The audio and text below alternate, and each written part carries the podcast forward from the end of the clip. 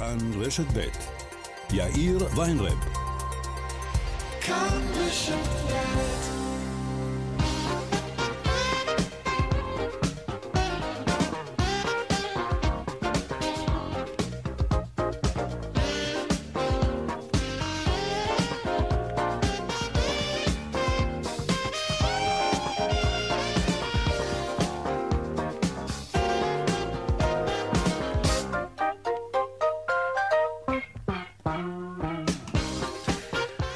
ועוד חמש דקות כמעט בדיוק, כאן צבע הכסף ברשת ב', יום רביעי, שלום רב לכם, שנה טובה, חתימה טובה.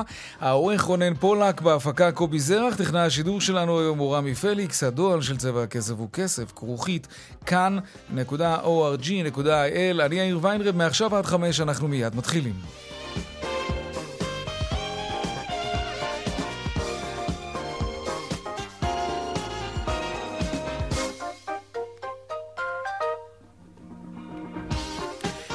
פותחים בחותרות צבע הכסף ליום רביעי, האם המכוניות הקוריאניות יוזלו בקרוב? אושר הסכם אזור הסחר החופשי בין ישראל ודרום קוריאה.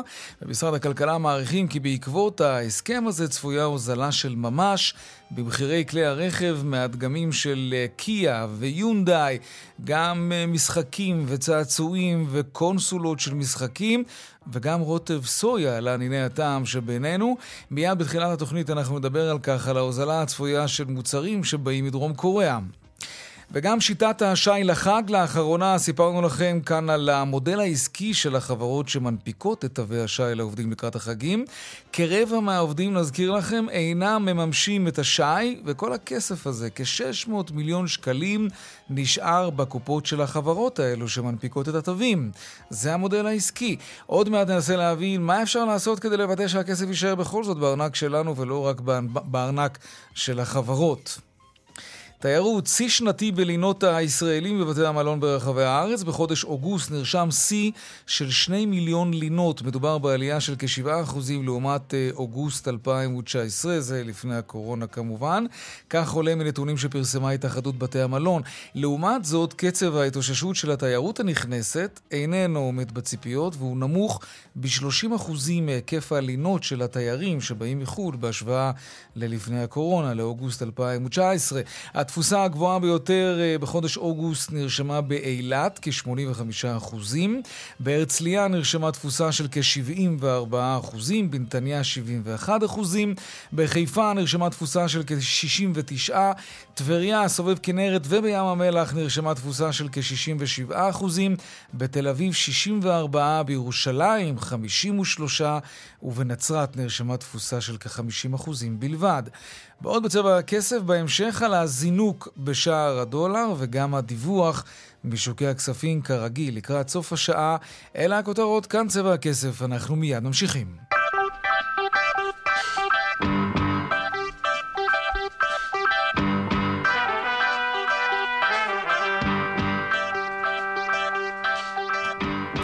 אז אם חשבתם לרכוש מכונית קוריאנית, אה, יונדאי או קיה, אה, אולי כדאי שתמתינו קצת. כן, זה לא, זה לא יכול להזיק. אה, ייתכן שהמחירים של המכוניות האלה, המחיר שלהם יוזל. ולא רק מכוניות קוריאניות, גם מוצרים אחרים. אין שום התחייבות שזה יקרה, אנחנו כבר אומרים את זה, שמים את זה עכשיו על השולחן. זה תלוי כמובן ביבואנים שלא חייבים להוזיל את המחירים, אבל מן הראוי מאוד שהם יעשו את זה, תכף נבין גם למה. שלום אופיר יוספי, מנהל מחלקת הסכמי סחר במינהל סחר חוץ, משרד הכלכלה והתעשייה. שלום לך. שלום יאיר. מה בדיוק, תודה רבה, אה, שנה טובה גם. מה בדיוק קורה אה, ב-1 בדצמבר, בעוד אה, כחודש וחצי, שבגללו אתם מעריכים שמוצרים שבאים מדרום קוריאה יוזלו, ואנחנו גם אומרים שמן הראוי שהיבואנים יורידו מחירים. מה קורה ב-1 בדצמבר? אז מה שקורה זה שבעצם בשנים האחרונות אה, משרד הכלכלה, מנהל סחר חוץ, ניהל משא ומתן להסכם אזור סחר חופשי עם, דרום קוריאה. אה, מדינה משמעותית מאוד ואחת מהכלכלות, מה, אולי מקום 13 בגודלה בעולם, כן. מבחינת כלכלות. אה, בעצם ההסכם שצפוי להיכנס לתוקף ב-1 בדצמבר יוריד את המכסים על מגוון רחב מאוד של מוצרים, בפועל כמעט על כל הסחר הקיים בין המדינות. אמ, וכמו שציינת נכון, זה מאוד מאוד משמעותי בנושא של רכבים, אבל גם של מוצרים אחרים. כלומר, המכס ביבוא לישראל אמור לרדת. מה זה לרדת? להיות אפסי לגמרי? ממש סחר חופשי? ברוב המקרים, כן, ברוב המקרים זה יהיה פטור ממכס באופן מיידי. מה שיעור המכס הממוצע של מוצרים שבאים משם? זה קצת קשה לומר, כי אם אתה מסתכל על ממוצע, המשקל של רכבים הוא מאוד מאוד כבד, לכן זה מאוד מאוד משפיע על אוקיי, הממוצע. אוקיי, על רכבים נגיד. המכס על רכבים נכון להיום הוא 7%. 7 אחוז? אה, נכון. אוקיי. אה, אם כי חשוב להבין שהדרך שבה מחושבים מיסים על רכבים, בעצם מגדילה את ההשפעה של המכס, כי 7% אה, מוטלים על 100% ממחיר הרכב, אבל לאחר מכן על הסכום הזה מוטל מס קנייה ומע"מ. לכן בעצם ה-7% האלה הם יותר משמעותיים, הם יותר קרובים ל-10%. נכון, כן. גם המיסוי בארץ על כלי רכב בכלל הוא מיסוי נכון. מאוד כבד. עכשיו, אתם מעריכים... עוד משהו אחד כן. שחשוב לציין זה שאנחנו אוהבים לדבר על זה שמחירי המוצרים כאן מוזלים. יש פה השפעה דרמטית על היצוא הישראלי. כלומר, יצואנים ישראלים שהיום לא נהנים כמעט בכלל מפטור ממכס בקוריאה, mm-hmm. בעצם יכולים לייצא את המוצרים שלהם, כמעט את כל המוצרים שמיוצאים מישראל, בפטור ממכס בקוריאה, ושם לפעמים גם המכס יכול להגיע ל-15%. לכן יש כאן אוקיי. בשורה משמעותית מאוד גם בייצוא. זה מגדיל את כושר התחרות כמובן של השחקנים הישראלים בשוק הקוריאני. תראה, אבל למה שאנחנו, כלומר, מה מבטיח לנו שאנחנו לא נשמע את התירוץ הקבוע של היבואנים? מה וזה?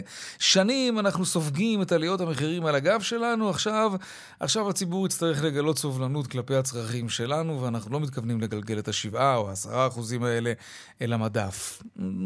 זה לא יפתיע אותך אם זה מה שיקרה, נכון? ולא נהנה מזה בסופו של דבר הציבור.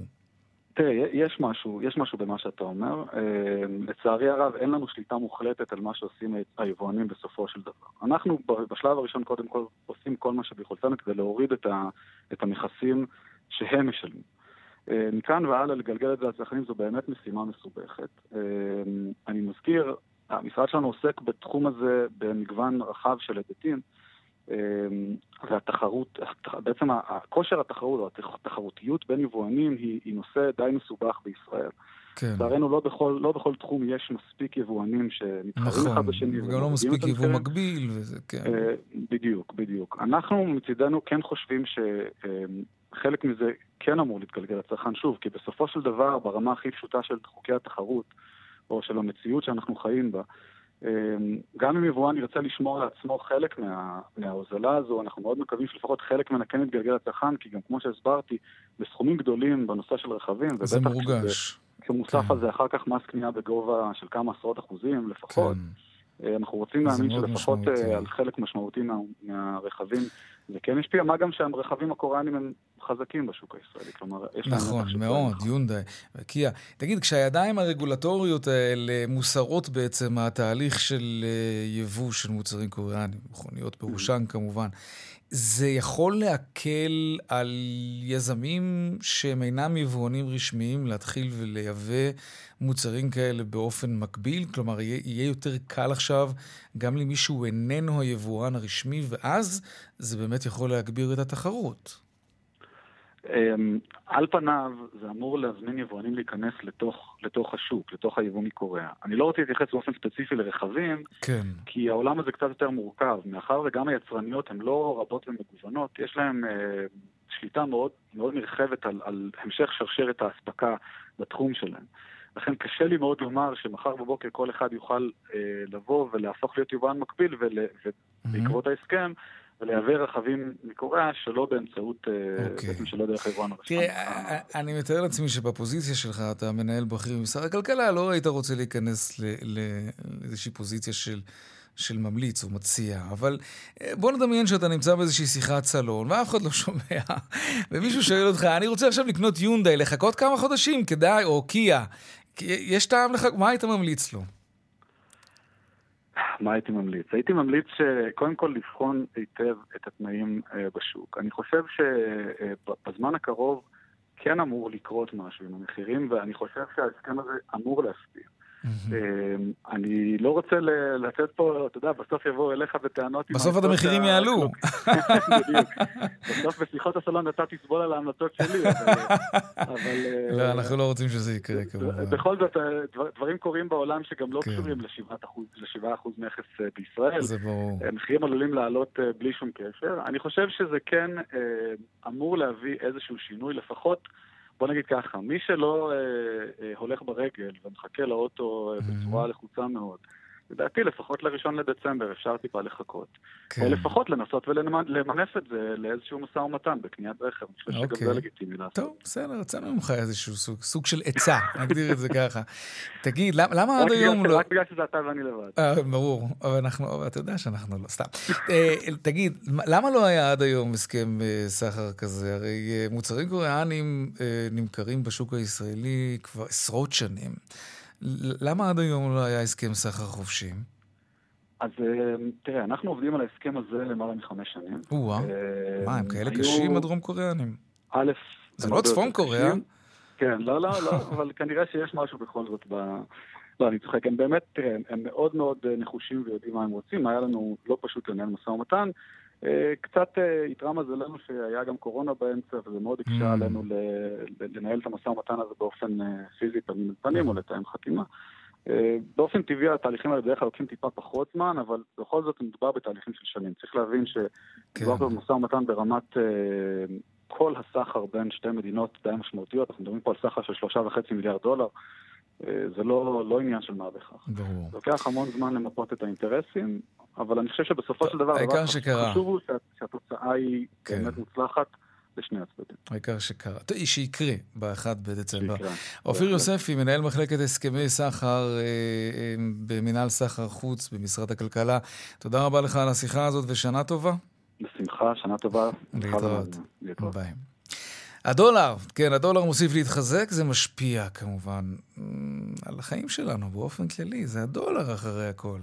המטבע האמריקני, שלום אלדד תמיר, מנכ"ל תמיר פישמן, בית השקעות, מה העניינים? חג שמח. אהלן, מה נשמע? זה גם שיחה פרטית, נכון? גם, גם שיחה פרטית. לפי TGI האחרון, כמעט 220 אלף מאזינים בכל רגע נתון.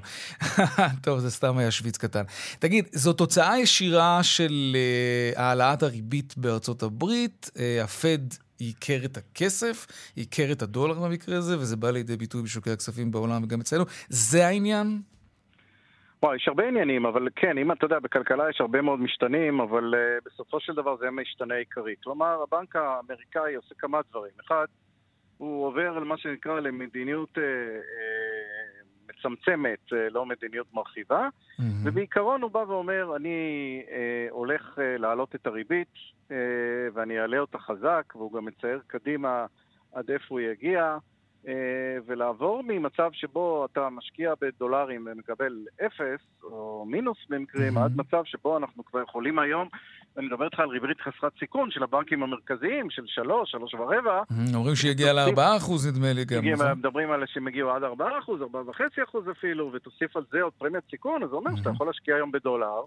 לקבל גם 6-7 אחוז, כמעט חסר סיכון, אז... אה, אז כדי לצייר את זה ולפשט את זה, בעצם אנשים אומרים, וואו, הדולר שווה עכשיו הרבה כסף. תראו, הפד העלה את הריבית, אנשים נוהרים אל הדולר, קונים דולר, הביקוש עולה, המחיר שלו עולה, וזה בעצם מה שאנחנו רואים.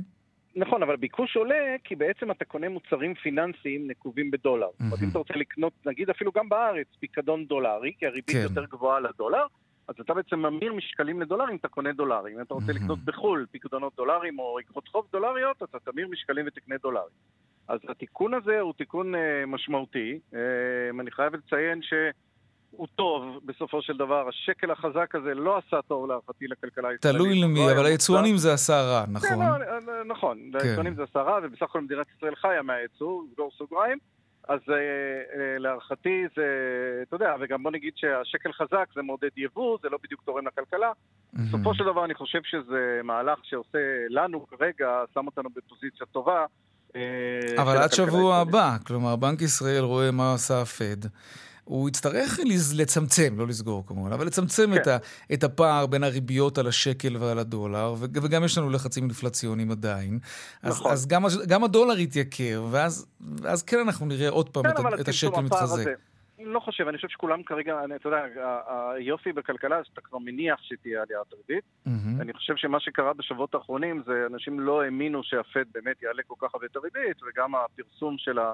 הנתונים הכלכליים וגם uh, שיחות של הפד עם השוק, הם אמרו שכן, אנחנו, השוק מאמין לו היום שהוא הולך mm-hmm. לעלות את הריבית והרבה, ולכן נוצרו הפערים האלה, והפערים האלה יישארו, אני חושב, בשנה, שנתיים, שלוש הקרובות, כי האינפלציה בארצות הברית גבוהה, אצלנו זה לא אותו מצב, אנחנו מלכתחילה mm-hmm. ברמת מחירים גבוהה.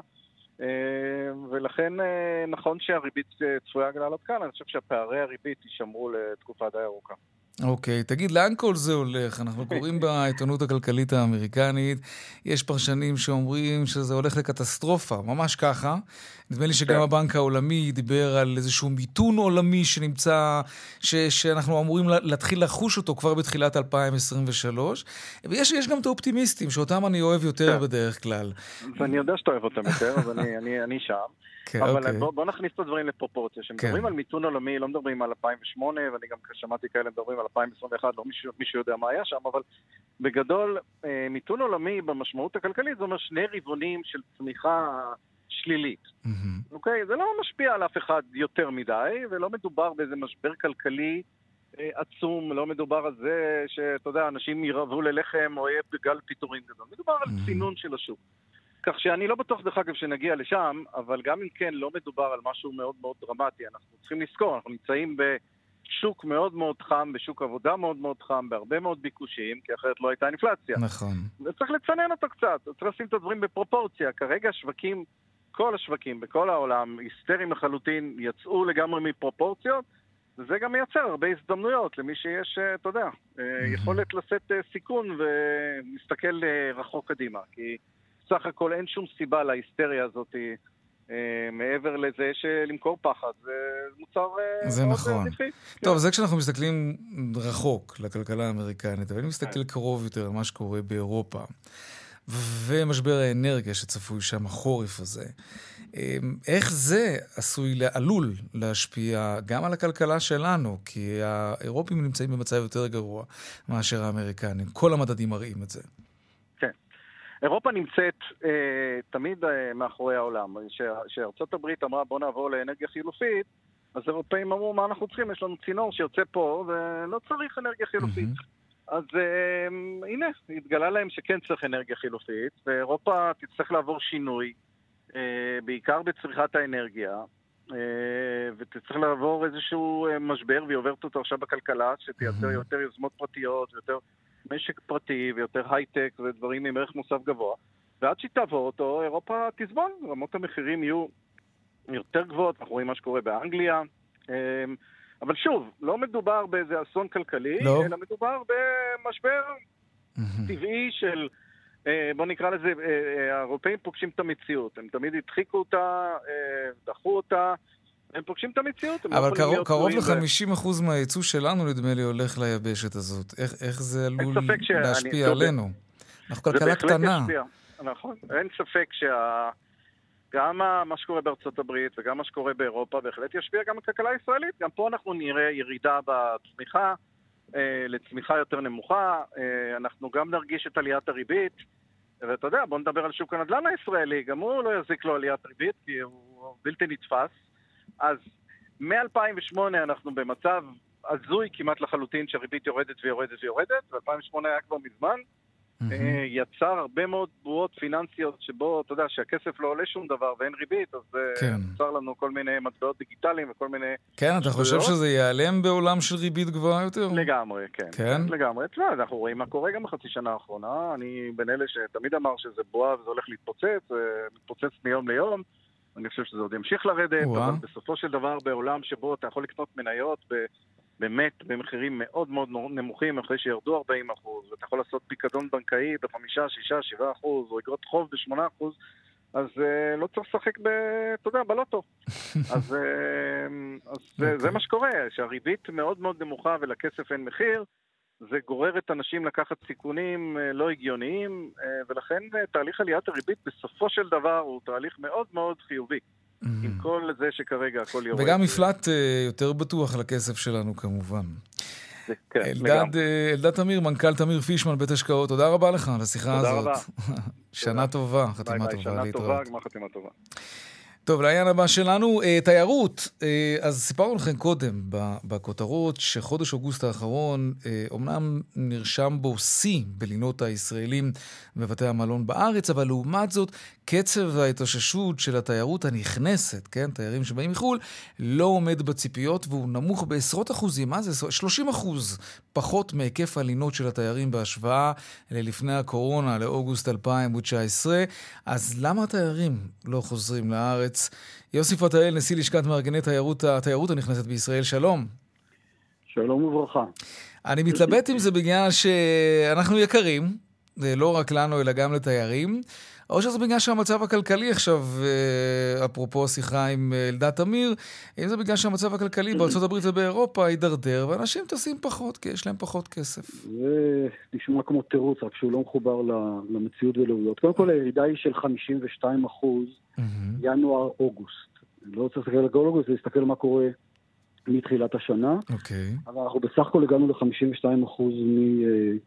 2019, ו-52 אחוז, זה אומר שתחום התיירות הנכנסת בישראל נמצא עדיין במשבר עמוק מאוד. אני רק מזכיר לך, כן. שבינואר-פברואר עבור ירידה של 25 אחוז בלבד, המדינה הכירה בזה שזה משבר כלכלי עמוק, והיא חוקקה חוק אה, אומיקרון ופיצתה אה, את ה... לקח המון זמן, אבל זה קרה, כן. אז ב-52 אחוז יש התעלמות. במקום לעשות, מעדיפים לפזר אה, הודעות של חזרה לשגרה, ש... כמו שאנחנו רואים, לא מתחברים למספרים ולעובדות.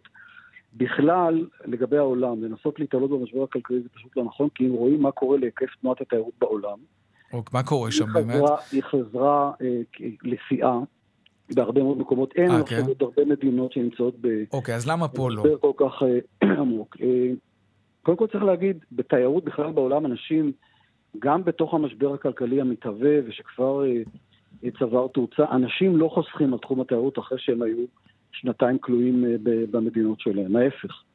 אנשים נוסעים, נוסעים הרבה, אתה יכול לראות את זה על הישראלים. אם המשבר אה, אכן היה צריך לראות, היינו צריכים לראות בהרבה מקומות בעולם ירידות משמעותיות בתחום התיירות, זה לא קורה.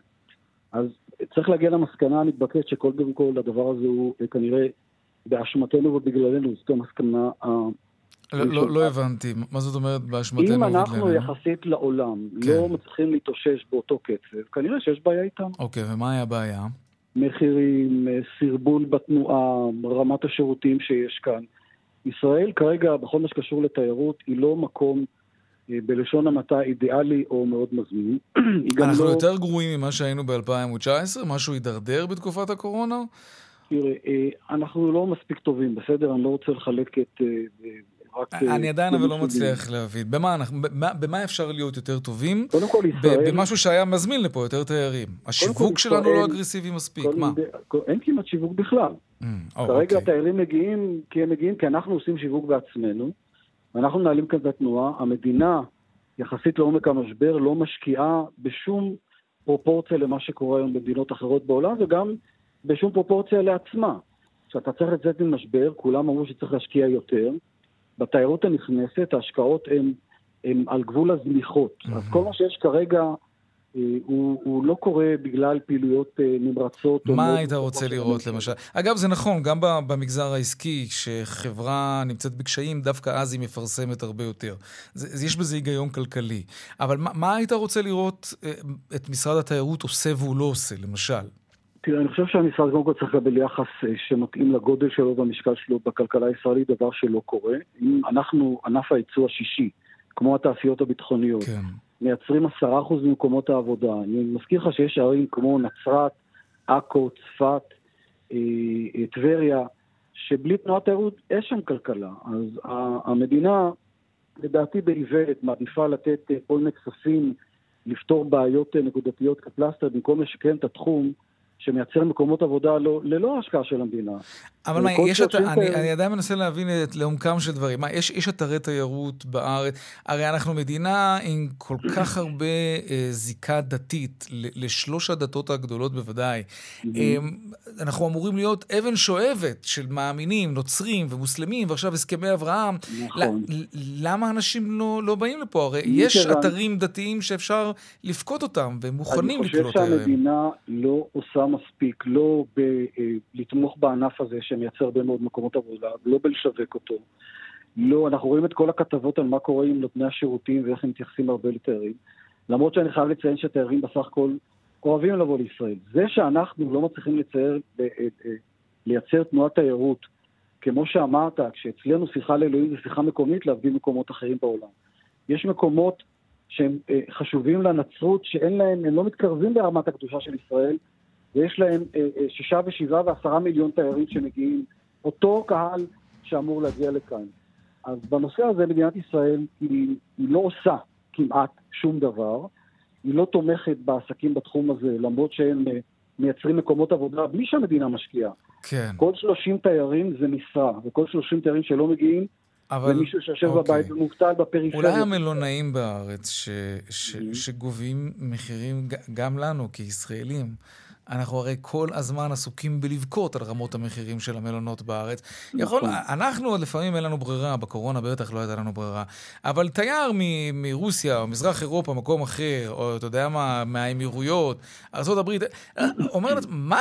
מה, אני אשלם את המחיר הזה בשביל להיות בבית? מה פתאום? הבעיה היא לא במחירים שגובים המלונאים. הבעיה היא בזה שמדינה... לא, המדינה, התפקיד שלה זה לדאוג שיהיו מספיק בתי מלון, והיא לא עושה את זה. אז אפשר לבוא אה, להתלונן על המלונאים עד מחרתיים, זה לא יעזור, כי אם יש להם יכולת לגבות מחירים גבוהים, אז הם גובים, וככה זה בעסקים.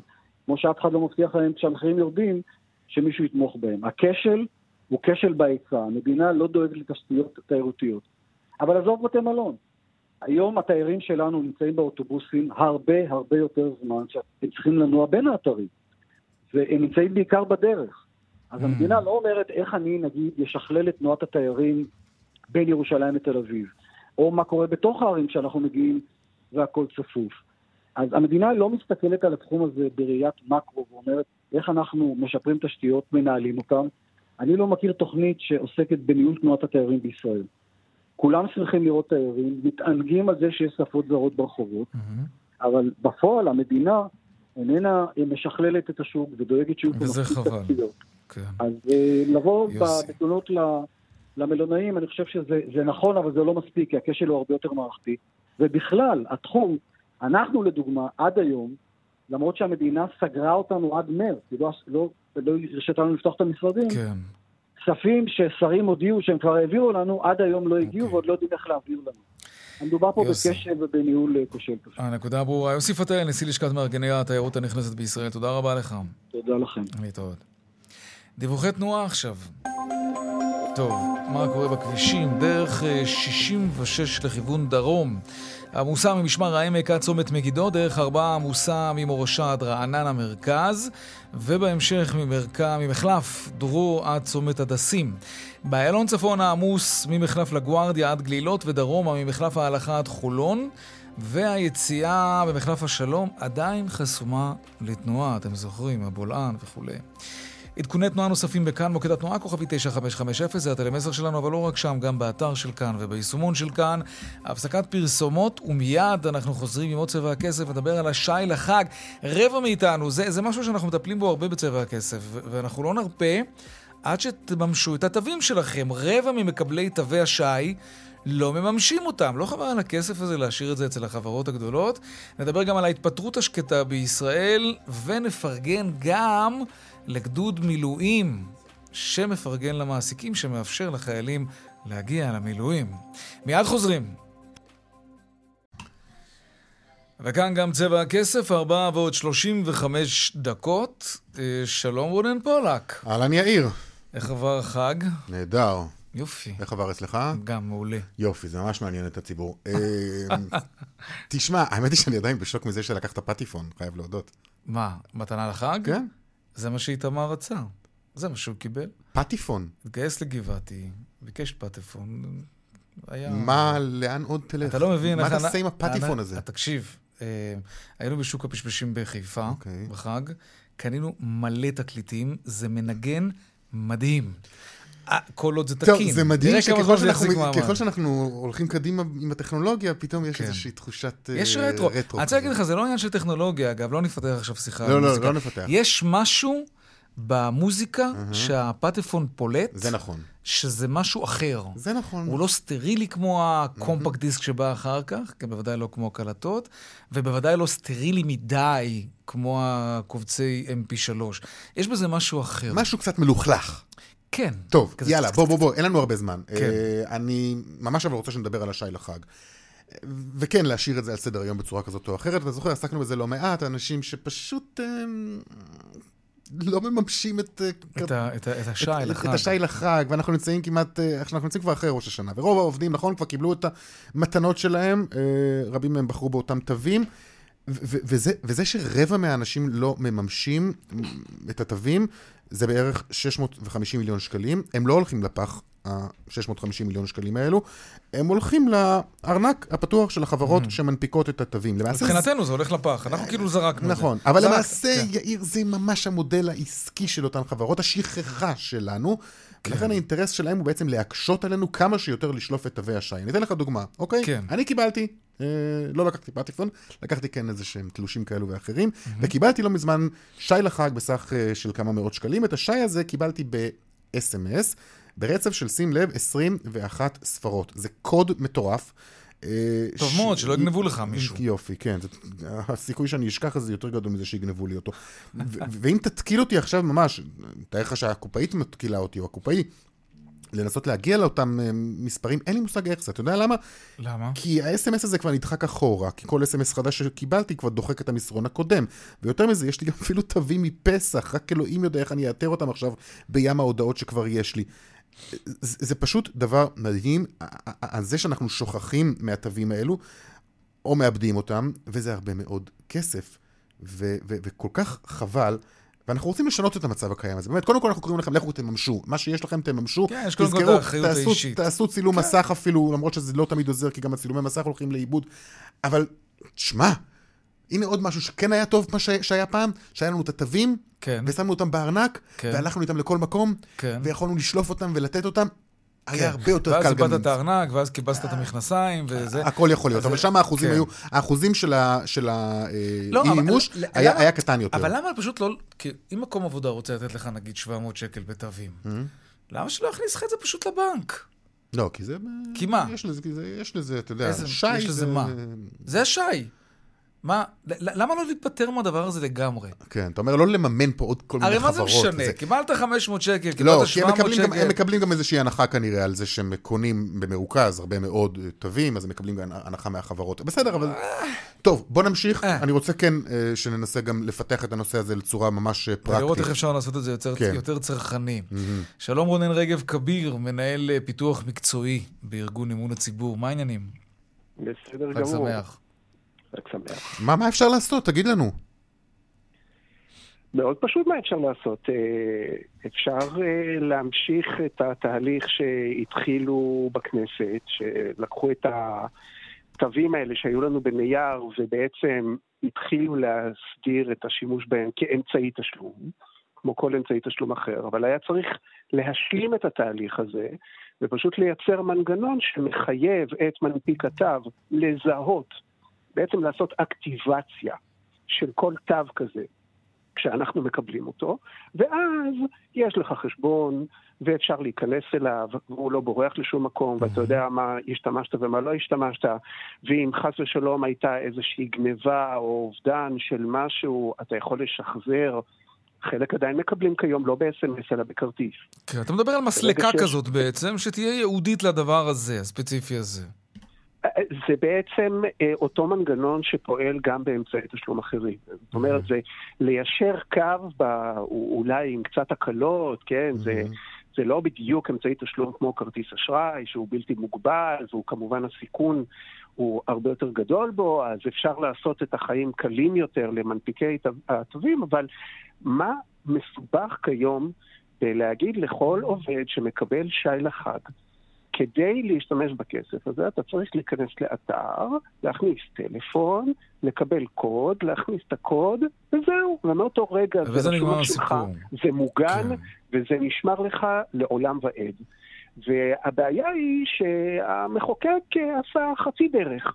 הוא מצד אחד כן נעשה כמה צעדים כדי להסדיר את השימוש באמצעי התשלום האלה בצורה יותר מסודרת ומוגנת, אבל הוא פחד לעשות את כל הדרך ובאמת לקבוע כללים ברורים. שהיו מונעים בדיוק את, את כל התופעות... למה? כי החברות המנפיקות פחות התלהבו? קצת... אה, אני, אני לא חושב שההתנגדות העיקרית אה, בנושא הזה היא של החברות המנפיקות. אני חושב, כמובן שגם החברות המנפיקות הן אה, מכירות את המציאות של העבר, שהיה נייר שהוא אנונימי לחלוטין, שאין להם שום ידע על מי עומד מאחוריו. והיה להם קשה להבין איך הן נערכות למציאות החדשה. בסדר, אז היה אפשר לתת להם תקופת היערכות יותר ארוכה. אבל אתה מבין, זה המון כסף. אנחנו מדברים פה על 650 נכון. מיליון שקל, על רבע מהציבור שלא מממש. תשמע, אין ספק, עבורם זה בוננזה מטורפת, אבל... אתה צודק לחלוטין, ואני אתן לך עוד דוגמה לבעיה אקוטית. בעבר גם לא השתמשנו בטובים האלה לרכישות באינטרנט. כמעט תמיד היינו משתמשים ברכישה בחנות פיזית, נכון. ואז הסיכון למה שנקרא כשל אספקה הוא מאוד קטן, כי אתה כבר יוצא במוצר מהחנות, מהחנות. זה לא... אתה נכנס לחנות פיזית, כן. יפה. כיום יותר ויותר עושים שימוש בתווים כאלה באינטרנט. וזה סבבה, זה יופי שאפשר להשתמש בעוד ערוצים, אבל שם המצב הוא אחר. אתה יכול לשלם ולא לקבל את המוצר. אז רגע, כדי להבין טוב. רגע, את, את, אתם כארגון צרכנים, אתם מסתכלים על הפלטפורמה הזאת שנקראת תווי שי לך כבעיה צרכנית, אתם חושבים כן, שצריך להפסיק עם זה, או לכל הפחות ממליצים לצרכנים לא, לא לבחור לא בתווי שי? אה, לא להפסיק, אה, בוא, בוא נפריד כרגע בין מה נכון לצרכן כרגע לעשות, נותנים לו מוצר או תו, זה שאלה אחת. שאלה אחרת זה מה המחוקק צריך לעשות כדי להגיע למצב יותר תקין. אז קודם כל, mm-hmm. אנחנו לא חושבים שצריך להרוג את המוצר הזה שנקרא תווי שי. אה, בסוף כן יש איזשהו ערך כלכלי לזה שהוועדים יכולים לקנות בהנחה של, אני יודע, 10-15 אחוז, ערך כספי יותר גבוה עבור התווים של העובדים שלהם. זה לא מופרך שזה מועיל כן. לאנשים. אבל צריך לייעל את זה, להפוך את זה ליותר ידידותי. וצריך ליישר קו הרבה יותר עם הכללים שחלים על אמצעי תשלום אחרים. גם בעניין של ההגנה עלינו בקניות לא תקינות, ובטח ובטח בעניין של אובדן או גניבה. Mm-hmm. ותכלס, מה, מה זה משנה אם איבדתי כרטיס שנפל לי מהארנק, או איבדתי אס.אם.אס שקבור בעוד אלפים, שלך נכון. תמצא מה היה השם של העסק שממנו קיבלתי, ואיך אני... אתה, פשוט לא מוצא את הידיים okay. אוקיי. ואת הרגליים. אם זה עברו חודשיים, שלושה מאז, יש סיכוי טוב מאוד שפשוט לא תצליח למצוא יותר את ה-SMS הזה. כן. אז צריך לעשות מקצה שיפורים להסדרה בנושא הזה. אנחנו ממשיכים להמשיך לעקוב, כמובן, זה חשוב מאוד. אוקיי. תודה רבה. אה, רונן רגב כביר, מנהל פיתוח מקצועי באמון הציבור, שנה טובה. שנה טובה. כותב לי כאן איציק אה, זוארץ, אה, עמיתנו, שהוא נועץ את התווים אה, לגישה מהירה. זאת אומרת, אה, אתה יודע, הוא נועץ את ה-SMS שהוא מקבל, ואז תמיד זה נמצא בטופ של הרשימה, ולא צריך לחפש את זה. וזה מזכיר לו. כן. אה, הנה עוד רעיון. תממשו, כן. זה באמת הדבר הכי חשוב, כן. חבל. כן. חבל להשאיר את הכסף הזה. טוב, כותב לנו גם מאזין בשם אלי, שתו אה, שי לחג היא הוצאה מוכרת לעסק פעמיים. פעם אחת הקטנת רווח למס, ופעם שנייה חשבונית מקוזזת מהמנפיקה, כך שזה לא יעלה מן העולם. אבל זה רק אומר שאולי בכנסת הבאה צריך באמת איזה חבר כנסת שיקח את זה לידיים. יהיו עוד חגים. את זה, כן, יהיו עוד חגים, ויהיו עוד מתנות, ויהיו עוד תווים, רק צריך לוודא שלא יהיו רבע מלוקחי התווים האלה, שלא מממשים אותם. נורא. כי באמת חבל על הכסף. או שתזמינו פטיפון. זה, זה מעול, אני יכול להמליץ על זה בחום. יאללה. מה, אתה יודע שמוכרים כן, אה, כן, תקליטים שלי גזוז וכוורת וביטלס, תקליטים ממש, כמו פעם. כן. ביי רונן, תודה. תודה. טוב, אה, יש גדוד אחד בצה"ל שרוצה להגיד תודה. אה, לא לחיילים, ש... כמובן כן לחיילים שלו, כן, אבל לא, לא במקרה הזה, אלא למעסיקים של חיילי המילואים שלו. שלום סגן אלוף במילואים מעוז שוורץ, מג"ד 7007, מה העניינים? שלום, שלום, מה נשמע? בסדר גמור, שריון, נכון? לא, חי"ר. אה, חי"ר.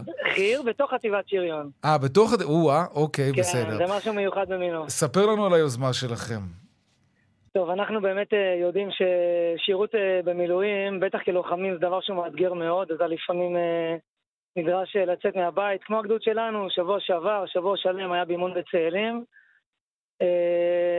והדבר הזה הוא לא פשוט, הוא מאתגר. וחייל מילואים שיוצא מהבית לתקופה לא מבוטלת, הוא נדחף על ידי שני, נקרא לזה גורמים כן. מרכזיים. כן. אחד זה המשפחה, האישה, הילדים, כמובן אם יש לו, mm-hmm. אבל לא פחות מזה זה המעסיק שלו, במידה והוא שכיר. אמ, בסוף המעסיק סופג את ההיעדרות של אותו חייל, אותו לוחם, אותו נכון. קצין או קצינה ממילואים. וזה יכול להיות לעקם את הפרצוף, וזה יכול גם להסתיים אפילו באיום של ממש. אה, כן, אז זה באמת, יש סיפורים לכאן ולכאן. אה, כן. ואנחנו לפני כשנה אה, פתחנו במיזם גדודי שקראנו לו לקבלת המעסיק הצדעה. שבעצם עשינו פילוח, כן, כן, ממש, להצדיע למעסיק. עשינו פילוח חידודים מעניין וראינו באמת uh, מי מתאים לזה מבחינת הקצינים והלוחמים בגדוד. ופשוט מאוד אה, הכנו תעודות, ממש, ברמה הגדודית. Mm-hmm. ובאמצע היום נחתנו אצל מספר קצינים אצלנו וחיילים אצלנו בגדוד. כן. הפתענו אותם באמצע היום, כמובן בתיאום עם המעסיק. וזה פשוט מרגש לראות את זה, אנחנו מכנסים באמצע היום, אני מגיע כמובן עם מדים של מג"ד בצה"ל, יחד עם uh, קצינים... Uh, בהפתעה. מוחלטת? אז uh, הם יודעים שאנחנו הולכים להגיע, אבל כן. עבור כל ה... מי שהשתתף שם זה די הפתעה, כי כשאנחנו מגיעים למשרד, uh, אנחנו מכנסים מהמנקה והעובד הפשוט כביכול ועד המנכ"ל של החברה, הוא המנהל שאותו מעסיק של אותו קצין או חייל. ופשוט מאוד, uh, אתה יכול לראות אותנו ב-12 בצהריים, מעבירים שיחה על הציונות ועל... ועל כמה חשוב לתרום למולדת, ומעניקים לא לקצין, אלא דווקא מעניקים למעסיק כן. תעודה בשם הגדוד. והצדעה כמובן. ממש כן. מצדיעים, אני ממש מצדיע לו. תגיד, אה, ש... כן. אבל מקרים הפוכים, כמה אתם נתקלים בכלל בחיילים שאומרים לכם, אני ממש מצטער, זה הפרנסה שלי, וזה, וזה לפני המילואים. הבוסים שלנו עושים לנו פרצופים, מאיימים עלינו וזה. כן. אה, זה, אני מניח שאתם נתקלים גם בתופעות כן, כאלה. כן, קודם כל, אה, גדוד מילואים, מה שיפה... אולי גם למעסיקים שהוא... האלה צריך ללכת. אז קודם כל, באמת, אתה עולה נקודה מעניינת. גדוד מילואים הוא באמת תמצית החברה בישראל. כן. מכל, מכל גווני האוכלוסייה, וכמובן גם מכל גווני סוגי העבודה. ובאמת אנחנו מתמודדים גם עם זה לא מעט. אה, ואנחנו צריכים להיות מאוד מאוד רגישים, יד על הדופק מצד אחד. אה, לפעמים אה, אנחנו לוקחים על עצמנו, כביכול על הכתפיים שלנו, לאבד לוחם לאימון מסוים, אבל להרוויח אותו ל-20 שנה קדימה והוא מעריך את זה. Mm-hmm. ומצד שני, גם לדעת מתי להתעקש, כי בסופו של דבר אנחנו לא מתאמנים כל יום, וכשאנחנו מתאמנים, עושים את תעסוקה מבצעית, אנחנו צריכים להביא את מירב הלוחמים. אני דווקא יכול להגיד לך, דווקא לא בצד של, המ, של המעסיק או עבודה כזאת או אחרת, אה, דווקא להצביע על אה, מה זה אנשי מילואים אה, בגדוד שלנו, ואני חושב גם בכלל בדור הזה. תשמע, שבוע שעבר אנחנו עושים את השבוע של אימון בצאלים, אימון מאוד אינטנסיבי, חי"ר ושריון וטנקים והנדסה, מאוד מאתגר ומעניין. ובדיוק יומיים לפני כן. התחתנו שני חבר'ה מהגדוד, אחד לוחם בפלוגה ג' והשנייה זה עדן השלישה שלנו, ואנחנו פתאום רואים אותם מתייצבים ביום ראשון ושני, מתייצבים למילואים. והדבר הזה נפלא ונהדר, והנה דוגמה חיה למה זה גדוד מילואים שרץ קדימה, ובאמת... ומרגיש uh, מחויב, סוג של משפחה, תשמע, זה, זה מרגש. לחלוטין, לחלוטין ממש. סגן אלוף לחלוטין. אה, במילואים, מעוז שוורץ, מפקד גדוד 7007 של חטיבת השריון, חי"ר במילואים. תודה חטיבת רבה. חטיבת השריון הראל, זה בסדר גמור. כן. תודה רבה ושנה טובה וחתימה טובה. תודה לכם ודש לכל הגדוד, לגדוד 7 היקר. בהחלט.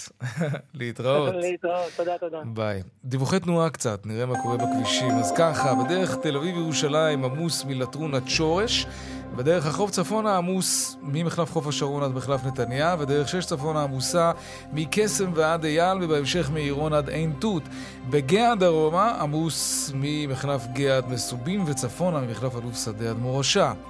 עדכוני תנועה נוספים בכאן מוקד התנועה, כוכבי 9550, זה הטלמסר שלנו, אבל גם באתר של כאן וביישומון של כאן. עכשיו אנחנו נדבר על ההתפטרות השקטה. יש לנו זמן, יש לנו זמן. אה, דיברנו על זה כאן בצבע הכסף לא מעט. אה, זה סוג של מגפה בעולם, בשוק העבודה. הרשתות החברתיות מלאות בסרטונים של עובדים שמעידים על עצמם שהם באים לעבודה ולא עושים מילימטר, חצי מילימטר אפילו יותר ממה שהם אמורים לעשות. זהו. מעסיקים סובלים מהגישה הזאת שקיבלה את הכינוי ההתפטרות השקטה. זה קיים גם בארץ, אבל אנחנו רוצים לבדוק, להבין עד כמה זה באמת קיים בארץ, או, או אולי לא ממש קיים. שלום ליאת בן אה, תורה שושן, מנהלת אה, המחלקה לניהול קריירה ב-all jobs. היי, שנה טובה, אהלן. שנה טובה. עשיתם סקר בקרב עובדים. נכון. אז זה לא שהתופעה לא קיימת, אם הבנתי נכון, היא, היא בהחלט כאן, אבל בעצימות אחרת לגמרי. נכון, אז באמת אולג'ובס ככה יצא אה, לבחון בסקר את התופעה המאוד מאוד מדוברת של ההתפטרות השקטה ברשתות ככה וברשת אה, וברשתות החברתיות ורצינו לראות האם היא באמת מקבלת ביטוי בשוק העבודה הישראלי, כיצד העובדים רואים באמת את המחויבות שלהם אה, לעבודה וכיצד הם חווים את התופעה. חשוב לזכור שתופעת ההתפטרות השקטה היא לא תופעה חדשה. אנחנו מכירים את זה כאבטלה סמויה, כבאמת אותם עובדים שמקטינים ראש ועושים מה שנקרא את המינימום כן. הנדרש במקרה הטוב, אבל ההמשגה של התופעה הזאת, דווקא בתקופת פוסט-קורונה, בשילוב דור ה-Z ובאמת ככה אה, אה, בתקופה שבה אחוזי האבטלה נמוכים, היא באמת מתכון מיוחד לטרנד ויראלי שאנחנו רואים אותו בעוצמה מאוד גבוהה ברשתות החברתיות. אז למה בארץ זה לא? כלומר, מה מסביר שאצלנו זה פחות? בעיקר, כן. אני אסביר. הטרנד הזה בא לדעתי להגיד שיש רצון, אנחנו רואים את זה גם בסקר שאול ג'ובס עושה, שיש רצון מאוד גדול לאיזון בין העבודה אה, לפנאי ו, אה, ולבית שלנו, כאשר באמת 66% רוצים אה, או חושבים שנכון וחשוב לאזן בין הבית לבין פנאי לעבודה. יחד עם זאת, אנחנו רואים שהעובדים בישראל מאוד מחויבים למקום העבודה שלהם ורוצים לעשות את העבודה שלהם מה זה מחויבים? 66 אחוזים, את אומרת, אומרים שצריך לאזן בבית לעבודה, נכון. אבל 66 אחוזים גם אומרים שהם זמינים אחרי שעות נכון. העבודה, וזה רוב די מוצק. אז איפה כל הדיבורים באמת על הפרדה מוחלטת בין בית לעבודה? אז אני חושבת שהתופעה הזאת של ההתפטרות השקטה, קודם כל היא תופעה שתופסת תאוצה והיא התחילה בארצות הברית, שם הדברים הרבה פעמים קורים ואנחנו רואים את המשמעות הזה אה, בשוק התעסוקה הישראלי ולפעמים גם לא. אבל נכון להיום, אה, בשוק שלנו, עם האופי של העובדים בישראל, אנחנו כן רואים ש-88% מהם מרגישים מחויבות גבוהה וגבוהה מאוד למקום העבודה שלהם. מה מסביר את זה שאצלנו זה ככה? זה שאנחנו חרוצים, סבבה, אנחנו עם חרוץ, אין מה לומר. אנחנו גם עובדים יותר שעות ממדינות ה-OECD ובארצות הברית, הכל נכון. נכון. אבל נכון. זה העניין, זה פשוט אופי אופי אני של... אני חושבת שזה עניין של תרבות, תרבות עבודה. כן, אוקיי. זה הרצון באמת, תראה, בסקר אנחנו רואים שגם הדור הצעיר, כן, דור כן. ה-Z, שדווקא עליו מייחסים את התופעה העיקרית הזאת, mm-hmm. גם הוא מבין את חשיבות העבודה כמקור להתקדמות, כבאמת רצון להיות משמעותי בתוך מקום העבודה שלך. והשיח הזה, שהוא ויראלי, הוא מאוד מעניין, כן, בוא, תישאר במקום העבודה שלך, אל תתפטר, אבל תעשה את המינימום. זה באמת ויראלי. מצד שני, אנשים ביום-יום שלהם רוצים לעבוד, ורוצים לעבוד טוב, mm-hmm. רוצים באותה הנשימה, גם להיות כן. מתוגמלים, כן. ו- ולהיות עם אופציות קידום. וכאן אנחנו רואים את הרצון לאיזון בין בית לעבודה, ואני חושבת שהמסר בשוק הישראלי והשיח, גם ברשתות החברתיות וגם כן. בתקשורת, אה, אה, מנסה לדבר על איזון mm-hmm. בין בית לעבודה. אה, בפועל אנחנו גם אה, רואים את זה. אה, יותר אצל זה... גברים אגב, כלומר, נכון. גברים יותר זמינים אחרי שעות העבודה מאשר נשים. נכון. זה, זה אולי נכון. אפשר לקשור את זה לעובדה שנשים משתכרות פחות מגברים באופן משמעותי? נכון, אני חושבת שאפשר יותר לקשור את זה לעובדה שנשים מהוות גם היום את ההורה העיקרי בתא המשפחתי.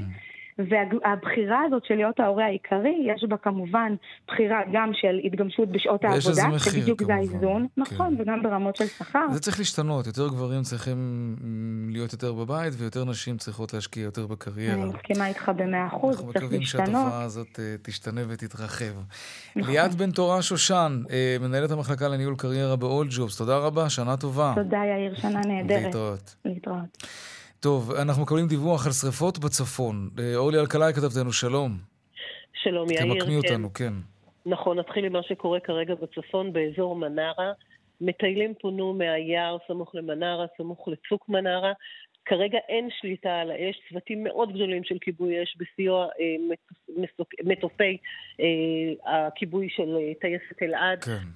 מנסים אה, להשיג שליטה על האש שכרגע היא בשני מוקדים. סמוך ליישוב מנרה אין חשש ליישוב, מגינים על היישוב, חשוב. והאש מתפשטת לכיוון צפון, לכיוון קריית שמונה. שרפה גדולה נוספת בשלושה מוקדים אה, אחרים באזור ואדי ערה, באזור עין אברהים, עקדה ואזור נוסף בוואדי ערה. מדובר בשלוש שרפות שונות, גם שם צוותי כיבוי גדולים, אין חשש לחיי אדם או ליישובים הסמוכים, אין פינוי כן. תושבים. בשלוש, okay. אוקיי. גם בשלושת השרפות האלה. שיישאר כך. אה, כרגע, ואנחנו כן. באמת מקווים שיישאר כך. כולנו מקווים שיתפסו שליטה מלאה כמובן על האש. אורי אלקלעי, תודה רבה. תודה, יאיר. עכשיו אנחנו מדלגים במהירות לעדכון משוקי הכספים לירן לובלין, מנהל מחלקת מחקר IBI בית השקעות. שלום, סקירה זריזה, אין לנו הרבה זמן היום לצערי. שלום. אז אה, חזרנו כאן חג למסכים אדומים, השוק הישראלי סוגר את הפערים השליליים אה, מהעולם ונסחר בירידות חדות בכל המדדים המובילים. תל אביב 35 יורד בכ-2.2 אחוז, תל אביב 125 מאבד גם כן כ-2.4 אחוזים. את הירידות אה, הבוטות בבורסה מובילים מדדי הבנקים שיורדים ב-3 אחוזים, מדד הנפט והגז שמאבד כ-3.8 אחוזים. באירופה הדקס הגרמני יורד בכחצי אחוז, היורו סטוקס גם כן בכאחוז ורבע. אה, הדולר ממשיך להתחזק מול מרבית המטבעות בעולם, ומול השקל הוא נסחר ברמה של 3 שקלים ו-54 אגורות אה, לדולר. אה, והפאונד הבריטי ממשיך להיחלש מול השקל, נסחר ברמה של 3.75 שקל לפאונד. תודה רבה, לירן לובלין. עד כאן צבע הכסף ליום רביעי, רונן פולה, קובי זרח, רמי פליקס, חגית גלחייני, מיד אחרינו בני וגו... בני... בנימיני וגואטה, אני יאיר ויינרב, נשתמע כאן שוב אחרי החג. ערב טוב ושקט שיהיה לנו סוף שבוע טוב, שנה טובה.